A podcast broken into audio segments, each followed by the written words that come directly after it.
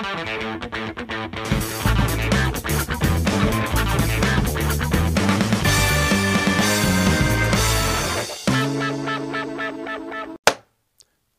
všetky hamburgerové deti. Dnes, ako vidíte, máme vianočnú atmosféru. Dúfame, že všetci budete mať štedrého Ježiška, že ste mali štedrého Mikuláša, veľa kindervajec. A dnes budeme mať podobnú tému, budeme sa baviť o tom, ako štedrí sú politici a ako im v tom zabraniť, aby boli takí štedrí. Ako ich naučiť to, že od nich neočakávame, že budú hrať Mikuláša? Mikuláša radšej ani my nebudeme už teraz hrať. Eh, ale možno ste zachytili, ak nás počúvate v tom správnom čase, že na stole sa zjavil taký návrh eh, o daňovej brzde. A my trošku sa porozprávame v takom širšom kontexte, vlastne čo tento návrh znamená prečo tu je a čo môže spôsobiť a čím hrozí a čím naozaj, naopak môže byť prospešný.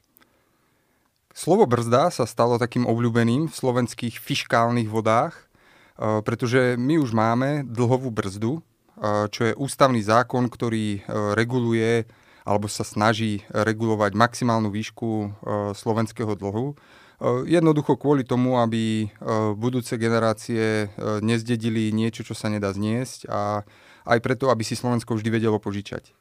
No a vďaka predchádzajúcej vláde, ktorá nám odovzdala rozpočet na 2020 so sekerou zhruba 3-4% HDP, a k tomu sme ešte dostali e, koronakrízu, výpadok daní a rast výdavkov na podporu ekonomiky, tak sa teraz s tým dlhom v priebehu jedného, dvoch rokov dostaneme do takých hladín, ktoré tá predchádzajúca dlhá, dlhová brzda uh, si ani nedokázala predstaviť. Keď to poviem zjednodušene, tak toto bola, toto bola nočná mora uh, Ľudovita Odora, ktorý uh, je hlavným autorom uh, tej dlhovej brzdy.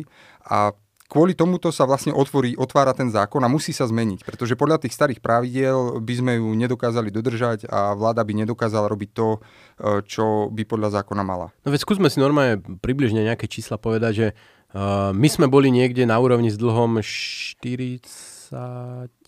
No aktuálne sme niekde na úrovni 48 HDP. Pôvodne tá dlhová brzda bola taká, že Slovensko je malá, veľmi významná krajina, ktorá musí investorov upozorňovať e, zdravými verejnými financiami a preto si môžeme dovoliť dlh maximálne 40% HDP.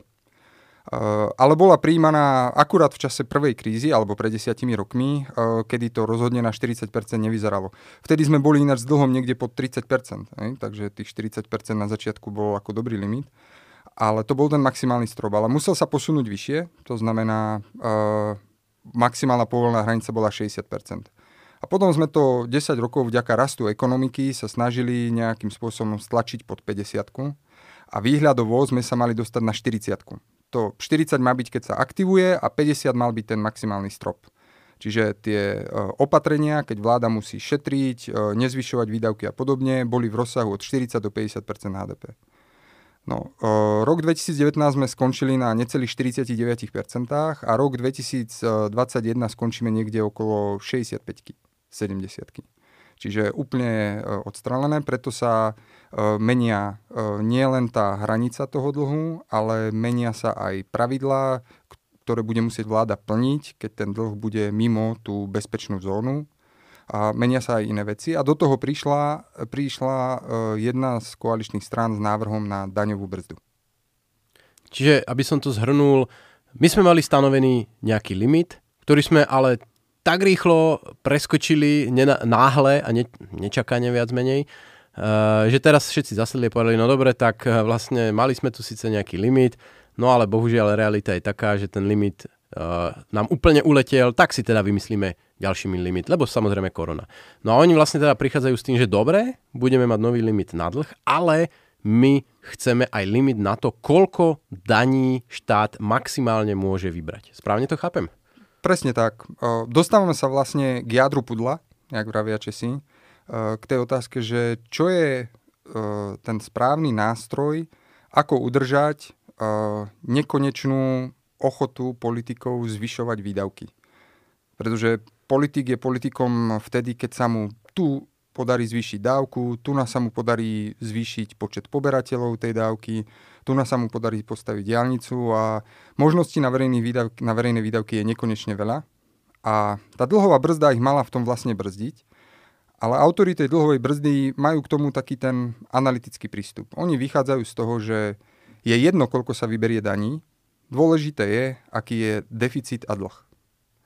Čiže mali takú predstavu, že toto, bude, toto sa bude páčiť aj pravicovej vláde, aj ľavicovej vláde.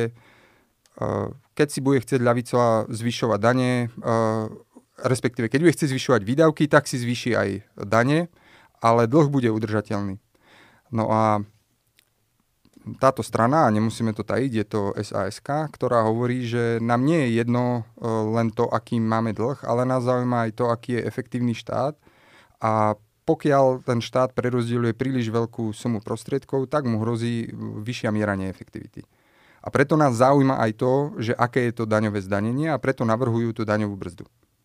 Uh, asi nebudeme úplne zachádzať do nejakých čísel. V princípe oni tam hovoria niečo v takom zmysle, že štát najviac môže vyberať 40% ekonomiky, nie? Také niečo tam je. To číslo vlastne nie je definitívne, pretože to vyjednávanie prebieha. A treba povedať, že k tomuto návrhu väčšina analytické, alebo keď to poviem technokratickej verejnosti s tým nesúhlasí. Práve preto, že tam vnáša nejaký taký politický prvok, uh, pretože preferuje nejakú mieru zdanenia. A tých 40%, ktoré bolo poslednýkrát v médiách, je nejaké aktuálne číslo, o ktorom sa bavia, ale ani s týmto číslom uh, ľudia okolo rozpočtovej rady alebo ministerstva financí nesúhlasia a uh, asi veľmi dobre vedia prečo. Lebo? Najbližšie 3-4 roky nás čaká fiskálny masaker, uh, pretože uh, v uplynulom období posledná vláda uh, sa nesprávala f- fiskálne zodpovedne. To znamená, všetky dodatočné príjmy čo? Prejedla. Navyšila výdavky, rozbehla tu na minimálny dôchodok, tu na 13. dôchodok, ešte aj ten strop na dôchodkový vek, tu na štedrejšia materská, tu na otcovská, teraz sme už pridali aj tehotenskú. Tieto výdavky sa nabalili a k ním tá predchádzajúca vláda sa spoliehala na ekonomický rast. Rastú mzdy, rastie zamestnanosť, takže nejak sa tie peniaze ako našuľajú a to, že neplníme pravidla ani e, tej rozpočtovej zodpovednosti, ani európske fiskálne pravidlá o tom, jak vyrovnávame na nulu, tak to nás, to ich nezaujímalo. Takže my sme zdedili veľký problém a uh, teraz čo s tým problémom urobiť? V zásade by sa malo konsolidovať, mali by sa rušiť tieto verejné výdavky, mali by sa obmedzovať viaceré verejné výdavky, aby sme sa dostali k nejakému dlhodobo udržateľnému hospodáreniu. A zatiaľ, čo o, Saska vraví teda, že poďme škrtať tie výdavky, no tak o, ostatné strany, ale zároveň aj ministerstvo financí hovorí, no ale keď budete škrtať, tak bude menší fiskálny stimul do ekonomiky, takže my budeme pomalšie rásť. Takže uh, analytici, technokrati, rozpočtová rada IFP v zásade hovorí, že v následujúcom období budeme musieť konsolidovať zvyšovaním daní aj škrtaním o výdavkoch, lenže my máme historickú stopu z toho škrtania výdavkov a to je zásadný problém. Čiže zase to zhrniem, uh, oni to síce nahlas nepovedia, ale v podstate veľká časť odbornej verejnosti je presvedčená, že v najbližších rokoch bude nevyhnutné a že sa to bude diať, že sa budú dvíhať dane. Nakoniec vidíme, stále sa vystrkujú také rožky, neustále sa hovorí o tom, že viac sa budú zdaňovať, že daň z nehnuteľnosti porastie, digitálna daň, no dobre, to bude európska záležitosť, ale preberalo sa to aj u nás, ale napríklad v rôzne zelené dane sa preberali a uh, sú stále živé. Čiže oni hovoria, že asi teraz najväčšou pravdepodobnosťou bude treba zvyšovať dane a my by sme si nemali vlastne zaviazať ruky takýmto návrhom. No ale ten vlastne saskarský, ale aj náš, keďže asi otvorene môžeme povedať, že uh, ešte teda nepoznáme jeho konkrétnu formu, ale viac menej sa nám tento návrh páči práve z toho dôvodu, že uh, tá schopnosť uh, konsolidovať je daná tým, ako voľné majú politici ruky. A pokiaľ politici tie ruky voľné na zvyšovanie daní mať budú, tak konsolidovať nebudú, respektíve budú to robiť len minimálne. No, je dobré načrieť trošku do histórie, lebo tá predchádzajúca kríza nám dala jednu veľkú lekciu.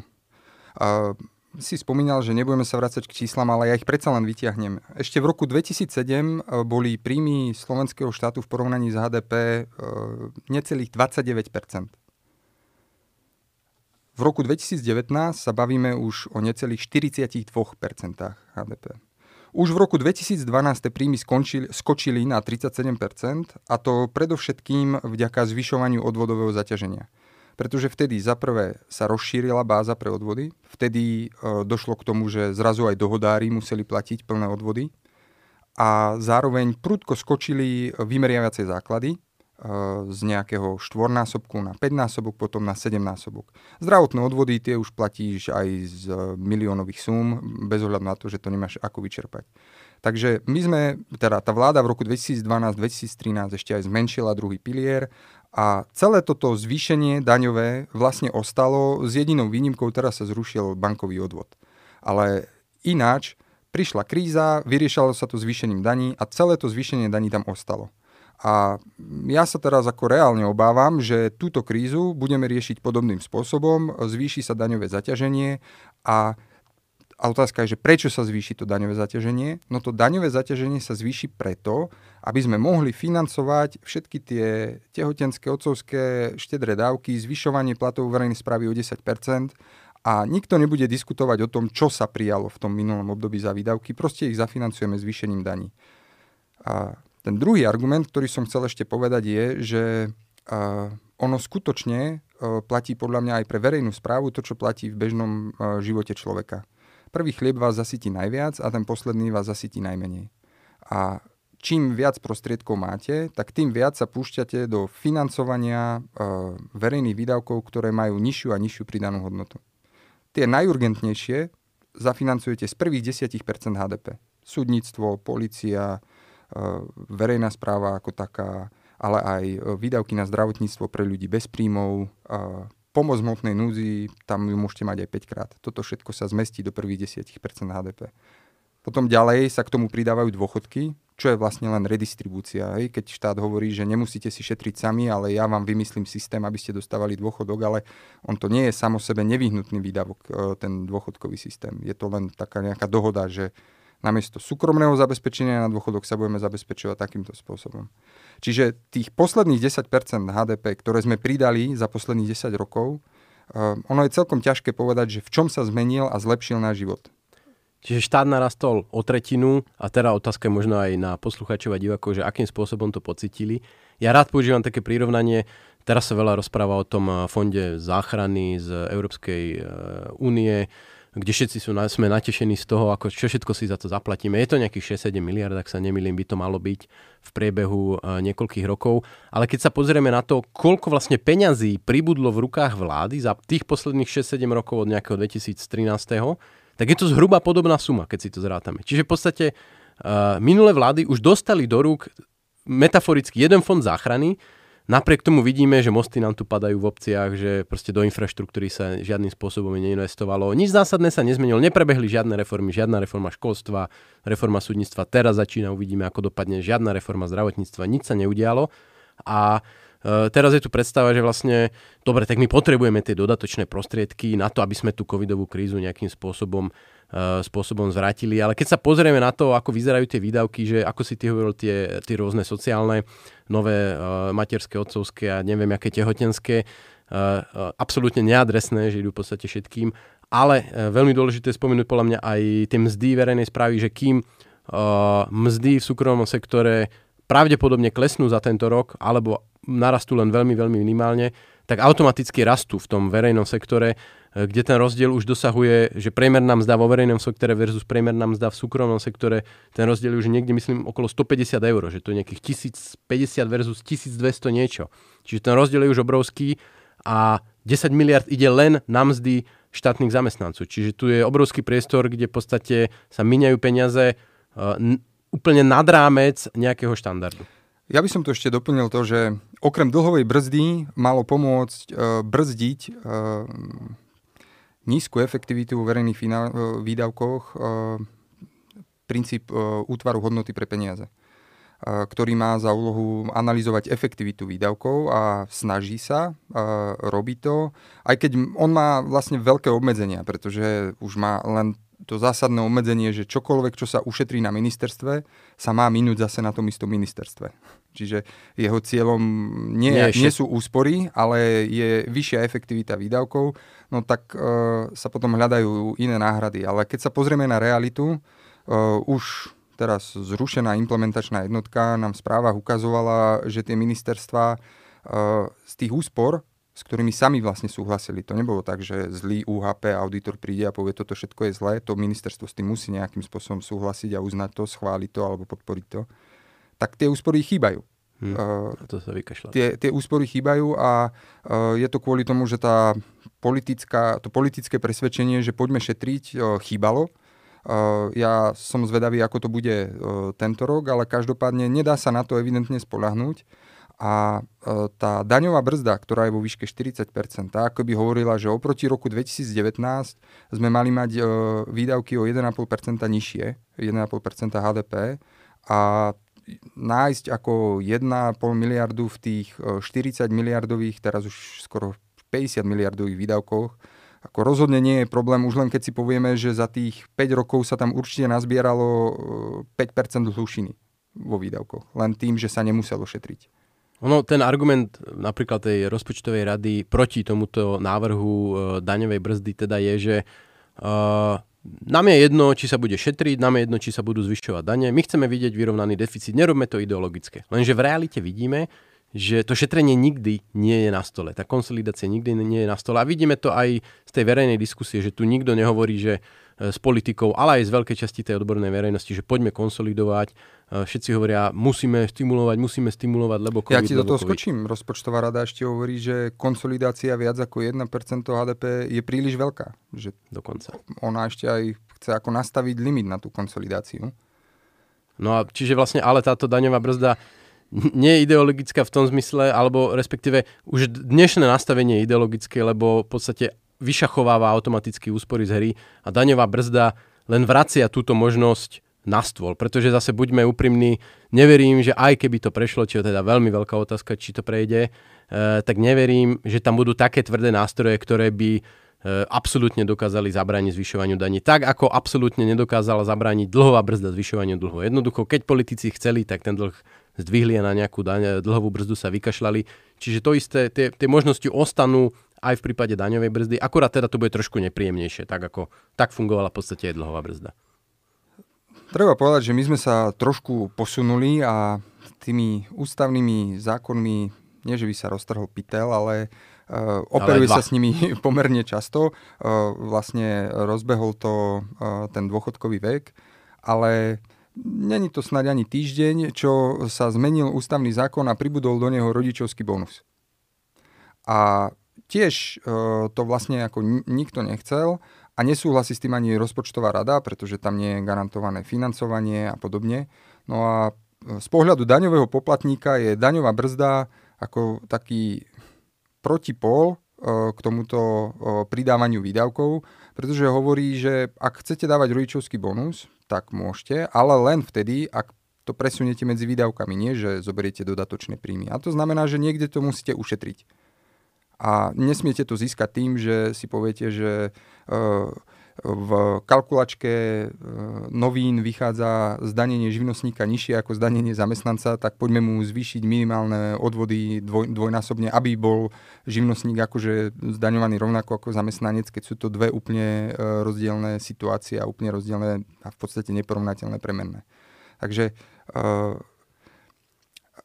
žiadny ústavný zákon nebude apolitický, my po desiatich rokoch musíme meniť aj dlhovú brzdu a myslím, že s tým počítali aj autory, že sa časom bude meniť. E, ja som není veľký fanúšik e, ústavných zmien, ale na druhú stranu si myslím, že obávať sa toho, že s tým nebude súhlasiť ľavica, ktorá mala teraz 12 rokov a posledných 8 rokov, keď chcela, mala ústavnú väčšinu, tak ani z toho nemám veľkú obavu.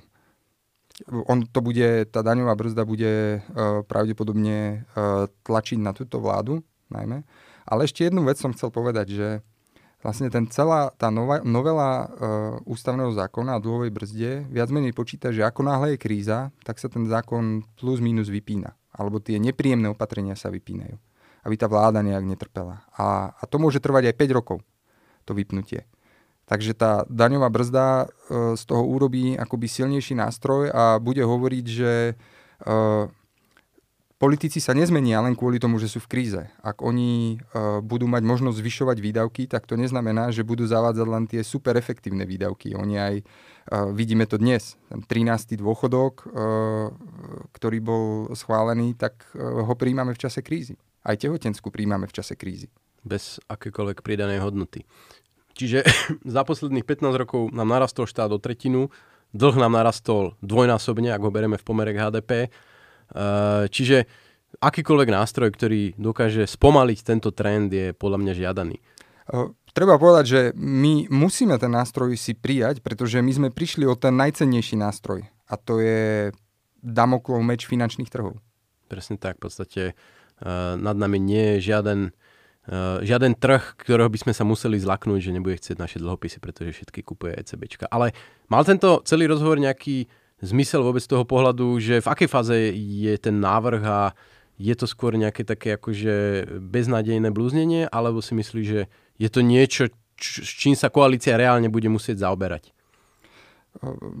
Ten návrh e, na zmenu ústavného zákona o dlhovej brzde je v parlamente a myslím, že už e, bol v druhom čítaní a má sa to k tomu ešte pridať, tá daňová brzda, ale ja tomu rozumiem tak, že koalícia sa musí na tom dohodnúť, e, že to spoločne podporia pred tým, e, ako dôjde k tomu finálnemu hlasovaniu. To bude ale asi až na budúci, teda v novom roku. To neviem, to neviem presne. No oni všetci utečú podľa mňa tento víkend pred lockdownom, takže... Ako tempo, akým bol schválený rodičovský bonus, je mm, vesmírne, takže môže sa to ešte stať. Takže poslanci vedia byť efektívni, keď chcú. Aspoň minimálne, čo sa týka hlasovania. Dobre, ak e, máš ešte niečo, čo dodať, alebo ubrať, alebo pribrať k tejto téme? E, ja som chcel povedať len to, že ja som veľmi rád uh, za túto debatu, pretože my sme tu 10 rokov žili v tom, že verejné financie sa pri dobrých pravidlách vedia riadiť sami. A toto je ilúzia. Ako furt to budú politici, ktorí budú chcieť mať nejakú moc nad tým rozhodovaním, nad rozhodovaním, nad prioritami a vidno to aj nad e, neochotou viacerých ministrov teraz počúvať e, UHP. A e, tento protipol o tom, že štát možno, že míňa zbytočne veľa, nie len, že má deficit, tak ten chýbal v tej verejnej debate. Tak ja myslím, že táto ilúzia o efektívnych verejných financiách sa začína už celku rozpadať tým, že v podstate implementačná jednotka viac menej končí a dlhová brzda vyšla na smiech a verejné financie vyzerajú katastrofálne. Ja by som to trošku zmekčil. Tá, ako dlhovú brzdu obdivujú mnohé iné krajiny, ktoré ani len to nemajú. A napríklad, ak si spomenieme na ministrovanie pána Kažimíra, tak ten už mal takú chuť ju posúvať, ale nakoniec ju nejakým spôsobom rešpektoval. To, to nasmiech by bolo, keby uh, minulý rok nebol ten dlh 49%, ale bol by 55%. To by bolo, to by bolo nasmiech. Ale uh, nie je to proste záruka a nie je to svetý grál verejných financií. Tak ja sa dlhovej brzde ospravedlňujem a príjmam ju nazad uh, do svojho chotára. Tak sme sa tu pochválili, že sme si dobre podiskutovali na túto tému. Uh, tak prípadne ešte podiskutujte si, podiskutujte si aj vy v komentároch a, pod týmto videom. A prajeme záplavu e, darčekov nielen verejných, ale aj tých e, súkromných. Majte sa. Pekný deň.